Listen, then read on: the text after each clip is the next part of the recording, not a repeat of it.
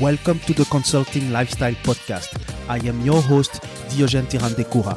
On this show, you will discover the realities, the successes, and the struggles of business management and information technology consultants in the fast moving B2B world. So stay tuned if you want to know more about what it takes to have a consulting lifestyle.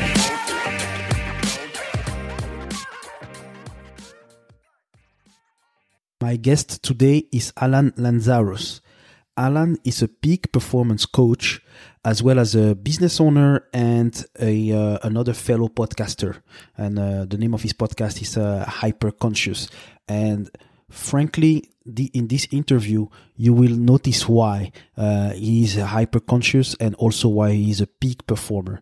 Uh, I have rarely had a conversation with someone that has as much clarity and knowledge uh, as him. And um, in this conversation, you will hear about his uh, his personal story, how he came to um, to do the business that uh, that he is doing right now, and uh, how he uh, fosters change for uh, for his clients. So it's it's an amazing interview. please listen to it because you will have a lot of things that you will that you will get out of it. So enjoy and uh, listen to the episode. Hello and uh, welcome to the Consulting Lifestyle Podcast to Alan Lazaros. Alan, how are you? I am doing awesome. I'm happy to be here. Yeah, thank you, thank you for uh, thank you for coming on, Alan. Uh, you're dynamic and young uh, and young entrepreneur, and um, I think the audience will uh, will get uh, a, a, lot of nuggets uh, from you. but first, can you start by introduce yourself and share with us your your story? Yes, absolutely. So, from a very very young age, I was fortunate enough. I was unfortunate and fortunate. So, when I was two years old, my father passed away in a car accident so I always say that I lost something very near and dear to my heart from a very young age, but I did gain something else. And I was raised by two mothers. So I had an older sister, and I, I kind of, you know, refer to her as my second mom. And then I had my mom who they both kind of raised me. And so that ended up being a pretty great advantage later in life because they were very connection and love driven. And I was a natural masculine energy who was very results driven. And so it helped me balance out. But from a very young age, my mom always taught me that life is about choices. And she used to use these great analogies about like if you shoot really high and you want to be a CEO, then you suddenly wake up. She said, I'm going to basically love you either way. You can be a CEO or a farmer. But if you shoot high and you're a CEO, you can wake up and do whatever you want. And I'm still going to love you. But it's very difficult to go from the bottom straight to the top. And so she said, aim high and then you'll have choices. And I kind of lived my life by that for such a long time. And I remember we were driving and I was probably like eight or nine, and my uncle was the track and field coach for a college called WPI. And for those of you who don't know, WPI is a technical institution uh, in Massachusetts, Worcester, Mass, and it's kind of like a mini MIT. So, you know, people that are really, really good at math and science tend to go there. It's an engineering school, like something like 90% engineers, at least in the undergraduate. So I did really, really well in high school uh, always was drawn to mathematics. And I thought to myself, okay, I want choices, which finances will provide. And I'm really good at math. So why not be an engineer? Right. So I go into engineering. Uh, I have a really good time at that school, but I have a hard time in academics because it's such a hard school. But I do eventually persevere and graduate with distinction, actually high distinction, which was really cool. Went into the workforce, worked as an engineer, worked as a product um, product engineer, electrical engineer, all these different engineering degrees, realized very quickly that sitting behind a desk and designing circuits and or software, because I went down the software route, uh, route, was not necessarily my strength zone because my strength zone has always been communicating with people, which is actually what I do now. And so what's interesting though is that I went back for my MBA because I thought to myself, okay, I'm good at mathematics, I'm good at engineering. I did that, that's great, but what I realized at that time is that I think it was something crazy, like 60 or 70% of Fortune 50 CEOs in this country had a elect, uh, an engineering undergrad with a MBA combination. Oh, okay. And back yeah. then, my, my dream was to be a Fortune 50 CEO. Fast forward a few years, I job hopped quite a bit. I started a company called Campus Libre really early on with a group of friends that ended up falling apart. Um, I started an inside sales team for a company called Cognex. Eventually, got promoted to outside sales engineering. But before that, I worked for several different companies. So Sensata Technologies, Oz Development. I went to LA for a time. I did a lot of soul searching. Eventually, I landed at Cognex. And I remember I used to refer to it as playing in the major leagues because that's a very, very next level company in industrial automation. And so, long story long here, I used to go into manufacturing facilities and mm-hmm. I would basically, Frito Lay was one of my big customers, for example. And I would okay. see these pictures on the walls of the 70s, 80s, and 90s of all of these factory workers.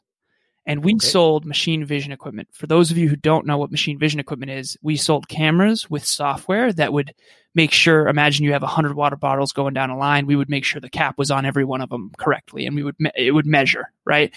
So I would see automation increasing at an exponential rate.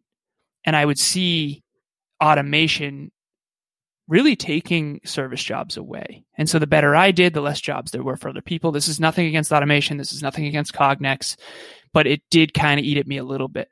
And so fast forward a few years and it's 2016.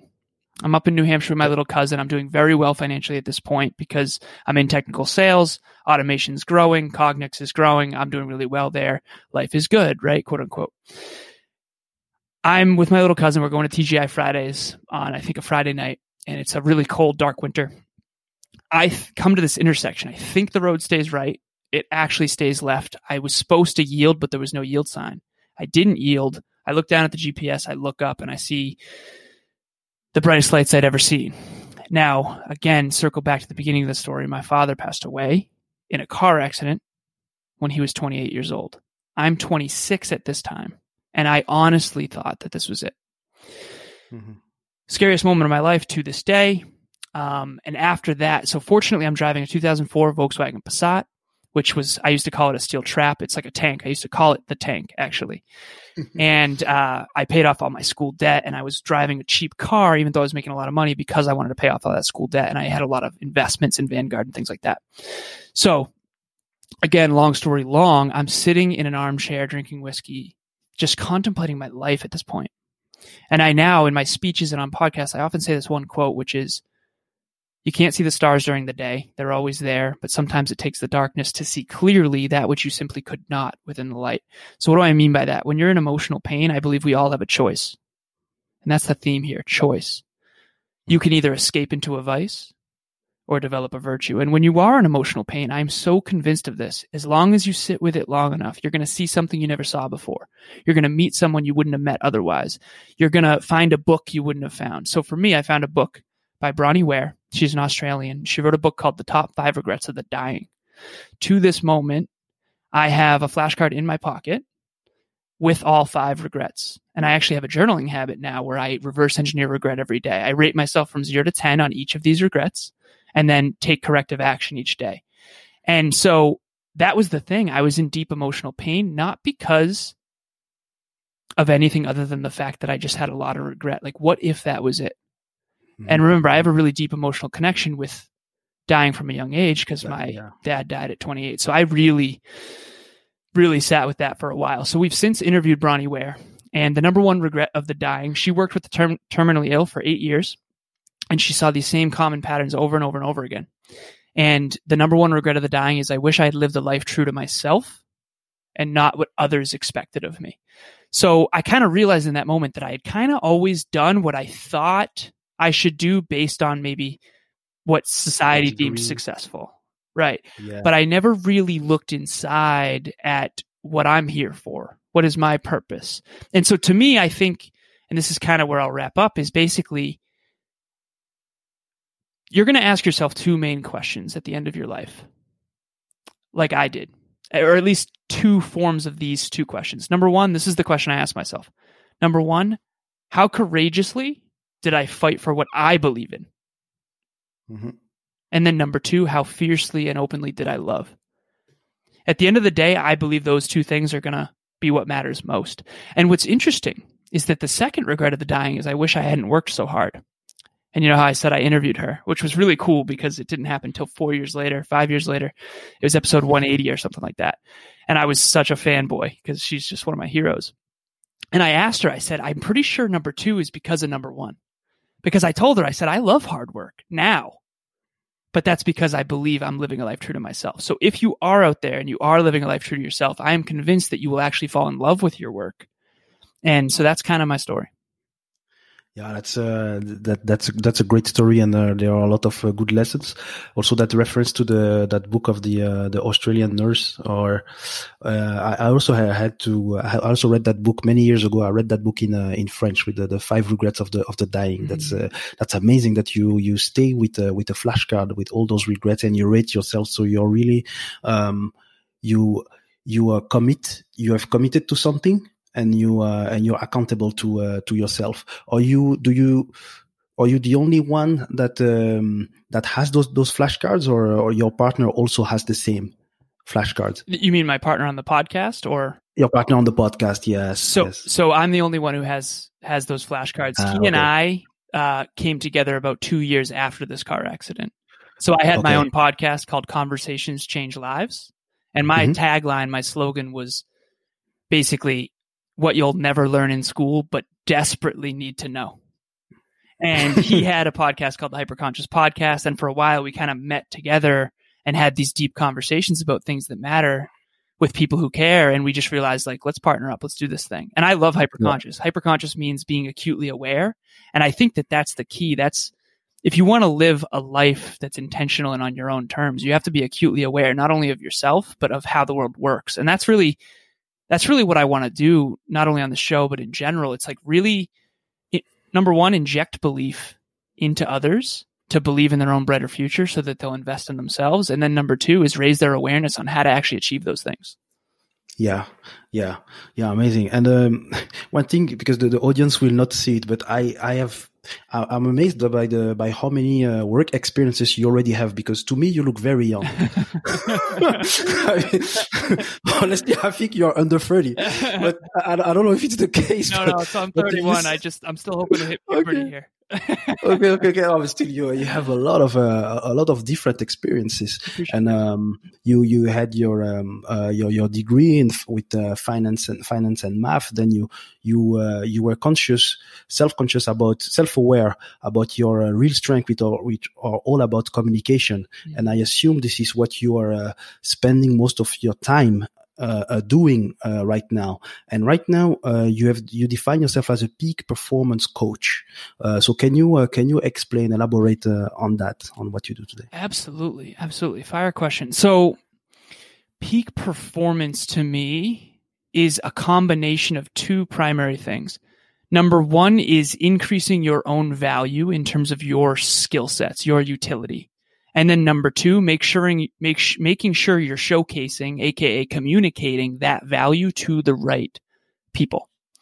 And so it's kind of this comp- uh, compilation of personal development, which is working on yourself, and then professional development, which is making sure you're utilizing your skill sets, your mastery, your utility in a marketplace and so I see mm-hmm. it as this interesting peak performance to me is what are you uniquely suited to serve the world with?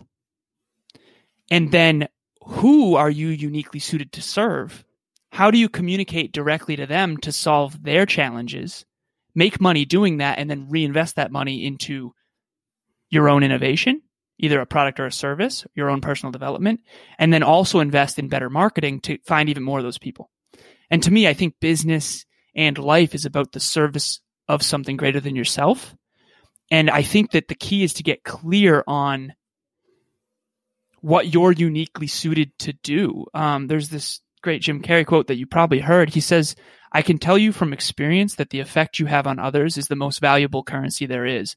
And I'll tell you what, that is what I found to be true when I thought I was going to die in that car accident, you know? And, and mm-hmm. when you know that, you never really forget it. There's a difference between knowing something and then like deeply emotionalizing it between my father passing away and then me nearly passing away in a car accident. I'll tell you what, I went all in on my dreams and I never looked back. And those dreams are, yes, I want to be profitable, but I want to be profitable at the service of others. Yes, yes, um, and I think the, the second part of your uh, of your answer is so important. So increasing increasing your value uh, through your skill set is something that a lot of professionals and professionals in the audience do. So uh, we have uh, freelancers, we have uh, small business uh, consultants, we have professionals that are in in technology, in business process management, etc. They do acquire those added can I say certifications or added experiences that increase their value. But then there is the other part, as you say, is showcasing it. How, how will you communicate and how can you showcase your value without kind of uh, bragging, uh, without, um, being afraid of uh, making mistakes because these are the type of the typical types of fears of uh, professionals uh, today oh, such a fire question so the first part i think comes down to understanding where you are excellent and then where mm-hmm. you're not. And I think that's also predicated on having clarity on what you want to be excellent at. So the first question I would pose to your listeners is a question that I pose to my clients, to myself, to my audiences when I speak. If a if you could rub a lamp and a genie popped out and said you could be the best in the world at any three skills, what would those be? And what's interesting is you hear people's answers because that's not a common question. Therefore, you don't get common answers. For me, it's going to be number one, public speaking, podcasting, and educating. In other words, raising the awareness of other people. You can call that inspiring, motivating, educating, a lot of different mm-hmm. things, but it's basically capturing someone's heart and elevating their mind. That's what it comes down to. Mm-hmm. Okay, number one. Number two, natural fitness. I'm obsessed with fitness, all the leverage points, being as in shape and capable as possible. Number three, leadership. So leadership to me is influence and communication is a huge part of that. But I, I think of leadership as positive influence. What is the effect that I'm having on others through my own actions, thoughts, feelings, beliefs? And so the first question I would pose is what do you want to be great at? Choose in advance to be excellent at it. And I'll give you a, a, quick formula. I'm a math guy, and I'm sure a lot of your listeners are too. Brian Tracy came up with a formula that was super fascinating. He called it the continuous improvement formula. And I've crunched the numbers on this, and he did this first, so this is all his. But if you improve by one tenth of 1% every weekday for 10 years, that compounds to 26% each year which compounds to 1000%. So when I ask the genie question, it gets them out of the box of like, what's really possible in this decade? And then I explain from a practical standpoint, like how easy would it be to get one tenth of 1% better at playing the piano every weekday? You can take weekends off. I, I still don't. And I don't I don't necessarily recommend that either because my favorite book of all time, I have it right here. It's called The Compound Effect. Have you ever read it? No, not yet. It's Darren Hardy, right? Yes, exactly. So Darren yeah, Hardy. Yeah. So it, I always say this to people, and he doesn't pay me to promote this book. I've never actually met Darren Hardy in person, but he's just a huge hero of mine. And mm-hmm. I often say, if someone came up to me and said, "I want to be successful, Alan," what what's one book you would recommend? I would just slide that book across the table and just like, okay, there's the truth. Whether or not you do it is up to you.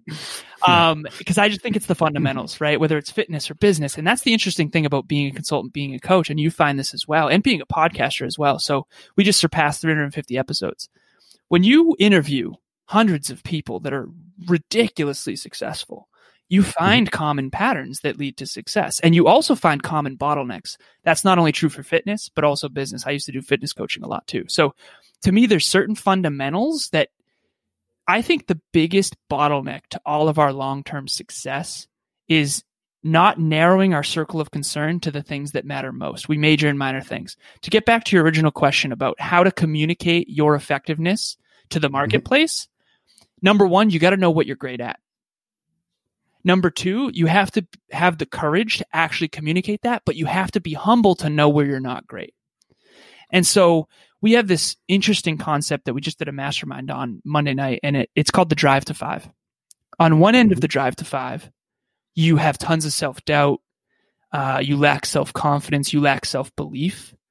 On the opposite end of drive to five, so picture those as the zeros, and there's no right or wrong number here, but the tens are basically they have so much belief that they don't even think they need to take action. So on one end you have arrogance, on one end you have self doubt. a drive to five is being confident but also humble. And the way I explain this is very simple, which is basically like zeros on the drive to five don't believe that they deserve a mentor. Tens don't believe they need one. And they're both wrong. You do deserve a mentor and you do need one. And, and that's the interesting thing. So I think it's this balance of understanding your value, communicating your value congruently because you believe it, but also understanding where you're really not the expert and then having the humility to be the student. Yeah, yeah. So you're you're yourself uh, a mentor for uh, for a business owner or non-business owners uh, as well, and you just, you also have mentors. I assume. Yes. Yeah. Oh yeah. Can, can you maybe yeah can, can you maybe uh, first elaborate on the mentors that you have and then uh, the men the mentorship that you provide? Absolutely. So I think this is interesting. So I have this concept that I call the vortex of influence, um, and we we have this framework that we use called the five buckets. It's very simple. I can go through each. Um, the bucket picture for your listeners on the far left, you've got the nostalgia bucket. These are people that you grew up with as a kid or maybe high school, middle school, that kind of stuff. Then mm-hmm. next you have the maintenance bucket. And that's people that are college friends or colleagues or whatever. But maybe you don't share core values or mutual goals. Then in the middle of this sort of pendulum here, you've got the mentee bucket. These are people that maybe you're on chapter 12 in let's say basketball. Let's say you're you've been playing basketball for 12 years and you're helping someone else get better at basketball because they're only 4 years into their journey. Okay? They're your mentee. In other words, you've mastered this arena more than them. You've got more reps, you're the teacher. Then you've got the growth bucket. The growth bucket is your peak performance partners. So you know, these are the people that you pitch and catch with. You're both kind of on the same level. You go to the gym together, you mastermind together, you're reading the same books, that kind of thing. Then you've got the mentor bucket, which we call the wisdom bucket. These are people that are 10, 20, 30 years ahead of you. So one of my main mentors, he uh, was the CEO of multiple billion dollar tech companies. This is a close, close friend of mine. And I often say, like, I take him to lunch and I treat. And it's like, well, he's rich. Why would you do that? Because I learn more in those two hours than I ever did in school. Yeah. And I ask him questions like one, I'll give you one example. What's the toughest part of running a billion dollar tech company? And he said, short term profitability with long term vision. The balance between those is so challenging. And I think that's the biggest struggle in our own lives too. How do I make short term decisions that are profitable now to reinvest that money in myself and others, but also have a long term vision? You know, yeah. it's like if you're making all your decisions only for today, that's not a good thing. But if you're making all of your decisions only for the decade, that's also not a good thing. So you have to integrate those two. Some people are like, be fully present, never think about the future. Not a good idea. Other people only think about the future, never enjoy the present. Also, no. not a good idea. Right. and then you've got the Steve Jobs thing at the end of his life saying, I wish I had, you know, done things differently. He was very future oriented. To me, we're all righty or lefty. Okay. Some of us are more emotional driven, emotionally driven. Other people are more results driven we all mm-hmm. have a natural tendency. The key is don't mitigate like you you got to get around people that are lefty if you, that's your weakness. But the problem is, is like attracts like. So we're just, if you're very future oriented, for example, and you're big into business, you probably attract business owners. Mm-hmm. But there are other people that are more present, more spiritual, more emotional that you could probably learn a lot from. And then vice versa is the same deal. So to me, are you righty or lefty? That's okay. There's no right or wrong. Are you surrounding yourself with people with complementary skill sets? And so to go back to your original question of what I learned from my mentors, what I teach my mentees, I think you got to start with the end in mind. I have one mentor in particular. He's written 20 books. He's 70 years old, just turned 70. He's been an author. He's been a father. He's been a husband. He's been a theologian. He's been uh, CEO of financial soft, uh, CFO. I'm sorry, of a software company in the 90s. He's traveled the world five times. Like, if you're out there listening right now, you got to get around somebody like that. Uh, his name's Dr. Robert Scott. He's just incredibly prolific. He's done it all, and he's got a bird's eye view of life. He's seen many generations come behind him. True. And the questions I get to ask him and the curiosity I have, it just gives you another perspective. Now I take that wisdom, I try to apply it in my own life, and then I try to teach it to my clients. Yep. in my own unique way. And I think that's the key. And that's sort of this vortex of influence.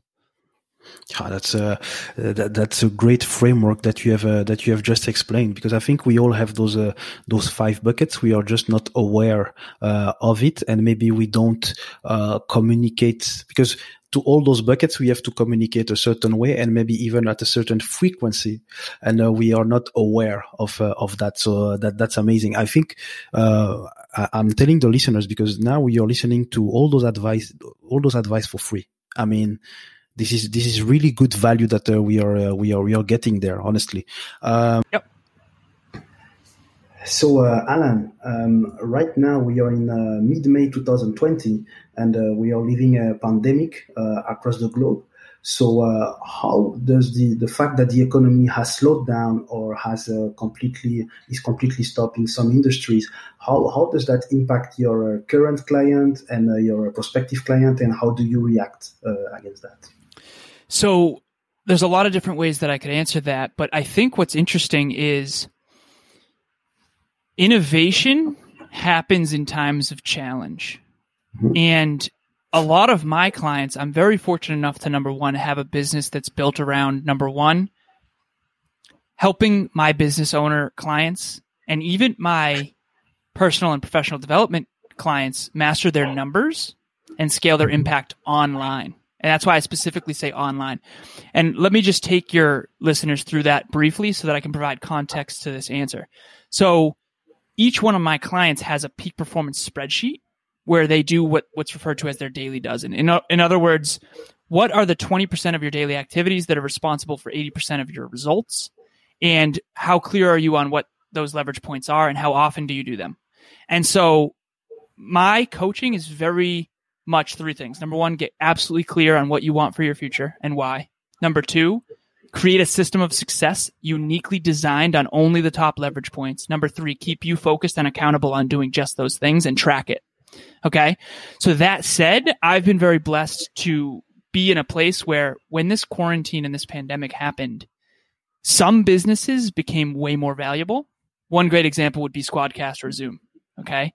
So Zoom overnight got 10 times more valuable. Why? Because in-person meetings don't happen anymore, right? They actually increased their price from 120, their base price from 120 to 180 when that happened. Um, uh, weights. So Bowflex has these weights, these dumbbells from five to 52 that are like interchangeable. You can't get them anywhere, right? Supply and demand has really changed. So some people are actually in a better position and other people are in a far worse position. And so I talked to my business partner, I talked to my girlfriend, and to me, I just saw so much suffering. And so I was like, you know what? What can I do to add more value, not only to my current clients, but to really go serve at a greater level? And so, mm-hmm. what do my clients go through? Number one, if you're a business owner and you haven't maximized your systems online, like if you don't have a great website, if you haven't been doing social media for the last five to 10 years, like it's going to be really hard to build all those habits and systems now. So if mm-hmm. you have cash flow, which a lot of people don't right now, you can invest in people that have already mastered those arenas. And there's a lot of marketing agencies and stuff that can help you with that. But I would say this. I have one client that I'll use as a case study here, and I won't use any names, but she runs a physical therapy clinic down in Florida. Now, her business was booming for the last seven years. We've been dialing in her numbers, digging deep into the finances, but she was winning because she's incredible at what she does, not because she's great at sales and marketing. And so I'll give your listeners a really tangible example of how all difficulty is actually a good thing if you leverage it. So with her in particular, her business plummeted because she had to close and she had to start doing virtual personal, uh, uh, physical therapy. Okay she got approved to take Medicare for telehealth, number one. She now put in marketing and sales systems in place and KPIs for her entire team on what they're doing in social media. She dialed in how to outreach to the right people. She has prospect lists of warm, hot, and and cold. She's mm-hmm. now she has been forced to really tackle and master marketing and sales because she can't just win with great service. And so I told her, and I was on the phone with her earlier today uh, on our coaching call. Not only have I trained her entire team, but I told her, I said, listen, you are going to be so much better off this decade now because what you were forced to master during this difficult time I often say this, and this is for your listeners. If you can find a way to survive and kind of thrive when it's really hard, you're going to crush it when things are really good. And yeah. so, one more last piece to your question is honestly, for the last decade or so, it has been what's referred to as an employer's market. Uh, employees market. I'm sorry, an employees market. In other words, if you were an employee, you could job hop. You kind of had job security because businesses need needed talent and had a lot of cash flow. Now businesses do not have cash flow nearly as much, so you have to find a way to become way more marketable. And I can tell you from experience that every business owner right now is doing three things. And then I'll sort of get off the soapbox here. Number one, they're they're cutting expenses. Anything inessential, they're getting rid of in terms yeah. of expenses, not only in their personal life but in their business. And by the way, the number one expense of all businesses, most businesses, uh, is human resources. So you got to be very marketable. Okay. Number two, they're they're doubling down on current business growth. So wherever their revenue was coming, they're finding that the 20% of their customers that matter most and focusing all their service there. And then number three, new business opportunities. I call them NBOs. So they're finding new ways to make more money. But here's the interesting thing. The way in which they make that money is different and therefore requires different skill sets. If every business owner on the globe right now is trying to do more with less, it is very important for employees to step up and become very marketable. Yeah. And yeah. if I can extend one more olive branch, number one, figure out where your value is based on what business owners need now and will need in the future.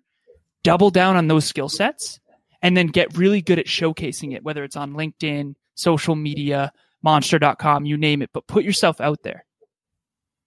Totally agree. Totally agree. And uh, yeah, and that's uh, that's something that is uh, very that will be um, Uh, it's already in demand right now, and it will be even more uh, in the next decade. And that's something very important for uh, for the listeners uh, as well. You have you have uh, alluded to that a little bit during our conversation.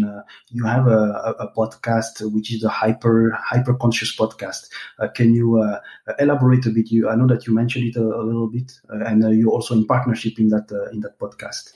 Yes. So me and Kevin Palmieri started a podcast called the Hyperconscious Podcast. We just surpassed 350 episodes, which is super exciting. And we're actually doing five a week now, which is a, uh, a lot of momentum. Yeah. yeah. You know, as a podcaster, how much work that takes. Yeah. So he's a workhorse and so am I. So, so we're very, very grateful for each other. But here's what I will say. Hyperconscious means acutely aware. In other words, once you understand why something is the way that it is, now you have the power to change it. Rather than just some phrase, let me give you a tangible example. If you find yourself having an aversion to business, okay? Once you become aware of the fact that you're afraid of business, now you can actually consciously do something about it. So we will all have an aversion to that which we don't know. And that's why it's a main focus to increase people's understanding and lower the intimidation factor. So for example, right now, if I said the word ETF, if you don't know personal finance and investing, you don't know what an ETF is. If I explain it in a very simple way where you actually understand it, you're going to not have an aversion to it. And maybe you'll make a lot of money in the stock market one day because now you're not afraid of ETFs. Okay. Mm-hmm. So that's a perfect example. To me, we all have an aversion to that which we don't understand because we always fear that which we don't understand. So seek understanding and get around people who are good at communicating things in a simple way and you're going to find your life elevate tremendously. And so that's what the hyperconscious podcast is about. We take concepts that are really difficult, try to make them as simple as possible and bring tangible examples to the table to where we lower the intimidation factor. We get you to take small actions at first, and then that snowballs into a more magnificent life. I remember my girlfriend asked me, What's the thing you're most proud of about the Hyperconscious podcast? And I will say this, and this is an interesting, she asked great questions. I said, We have 300 episodes. This was back when we only had 300. And every single one of them is how to be a better person. Yeah. It's all personal development. We don't talk about the weather. We don't talk about sports. We talk about how to become a better person. Mm-hmm. And uh, you were talking about the compound effect uh, uh, earlier and uh, having 300 conversations about how to be a better person. As a result, you become a better person. Yeah. For sure. So uh, we we had a really wonderful conversation. Uh, I think that the audience will uh, uh get out a lot of uh, a lot of interesting things uh, about it. So I have one last questions, one last question, because we are on the consulting lifestyle podcast. I would like to know for you, Alan, what does having a consulting lifestyle mean? To me, having a consulting lifestyle is, and I, I really really like this question. It's I get to everybody works in their life but not everybody works on their life. There's a big difference. Okay. One of them is taking a bird's eye view of your life. Okay. Health, wealth, love. Where am I investing my time, energy, money? Right.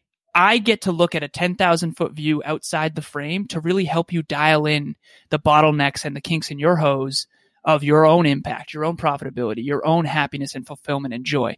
And that's my favorite part about a consulting lifestyle is that I get to literally help people change their life for a living. And it's gotta, it's, to me, it's the most fulfilling thing in the world. Like, yeah, I could do this all day, every day. And that's why I even told my girlfriend recently, like, I don't want to take any days off. I, I love what I do. Now that doesn't mean I can't, you know, especially when we have kids and stuff, but like I kind of don't want to. I do want to work every day, but that's because I love my work. It's so fulfilling. So the best part about a consulting lifestyle is that you literally help people improve the quality of their life for a living because even if you're consulting in businesses from business to business, I know a lot of your listeners are, mm-hmm.